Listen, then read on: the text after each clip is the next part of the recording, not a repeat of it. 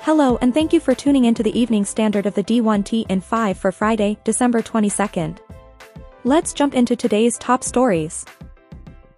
Florida State has filed a legal complaint against the ACC as part of a first step to eventually leave the conference.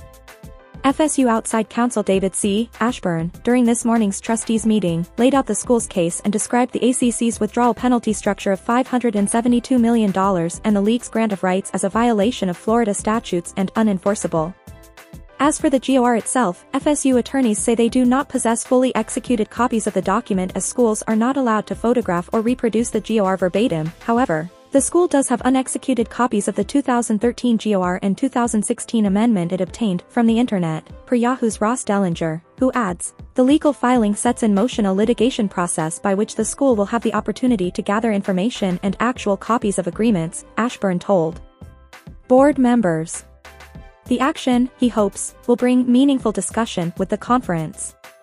Most of the ire at the board meeting was directed at three fronts, the ACC's lack of transparency around the grant of rights document, FSU's being left out of the college football playoff, which board members say did not spur this action but might have accelerated it, and the mismanagement, by the ACC's previous administration around its television contract.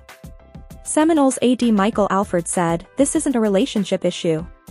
It's a math problem, Dellenger also points out the legal move is not expected to serve as a notice of departure to the ACC. Any departure from the ACC would be more than a year away. FSU is guaranteed to compete in the ACC in the next academic year and would have to notify the conference by August 15, 2024, if it wanted to leave in time to compete elsewhere in the 2025 football season. ACC Commissioner Jim Phillips and Virginia President slash Board of Directors Chair Jim Ryan's response, in part reads, Florida State's decision to file action against the conference is in direct conflict with their long-standing obligations and is a clear violation of their legal commitments to the other members of the conference. As a league, we are proud of the successes of our student athletes and that the ACC has won the most NCAA national championships over the past two and a half years while also achieving the highest graduation success and academic performance rates among all FBS conferences. So it is especially disappointing that FSU would choose to pursue this unprecedented and overreaching approach. We are confident that the grant of rights, which has been honored by all other universities who signed similar agreements, will be affirmed by the courts and the conference's legal counsel will vigorously enforce the agreement in the best interests of the ACC's current and incoming members.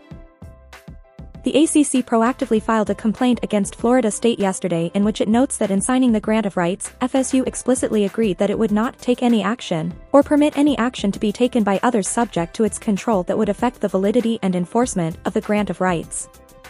Florida State now intends to breach its contractual obligations not to challenge the validity or enforceability of the grant of rights, to breach its promise that its grant was irrevocable and exclusive, to intentionally violate the warranties of the ESPN agreements, and to challenge the grant of rights under which it has accepted hundreds of millions of dollars over the last decade. Consequently, the ACC seeks a declaration that the grant of rights signed by Florida State in 2013 and 2016 is valid and enforceable and that Florida State is equitably estopped from challenging the validity or enforceability of the grant of rights. The NCAA yesterday sent guidance to its members stating that football players entering the transfer portal this fall are eligible to play immediately at their new school next year even if they are transferring for a second time or more, per Yahoo's Ross Dellenger. The transfers, however, are subject to any academic eligibility standards required for competition that may be developed or modified for the 2024-25 academic year. The guidance was part of a Q&A sent to members says specifically, it is not certain at this time whether the preliminary injunction will remain in effect during the 2024-25 season, however, as long as the undergraduate student-athlete transfers to another Division I institution during the 2023-24 academic year, the student-athlete will not be subject to Bylaw 14.5.5.1 during the 2024-25 academic year the student-athlete would still be subject to any academic eligibility standards required for competition that may be developed or modified for the 2024-25 academic year. Nebraska AD Trev Alberts believes college football leaders need to take a holistic vision of the sport and reform it, explaining on his monthly radio show, Everything Must Be on the Table. No matter how radical of an idea that you can think of or hear of, I think now is the time to examine everything. The NCAA, he adds, will have emergency legislation to vote on at next month's convention.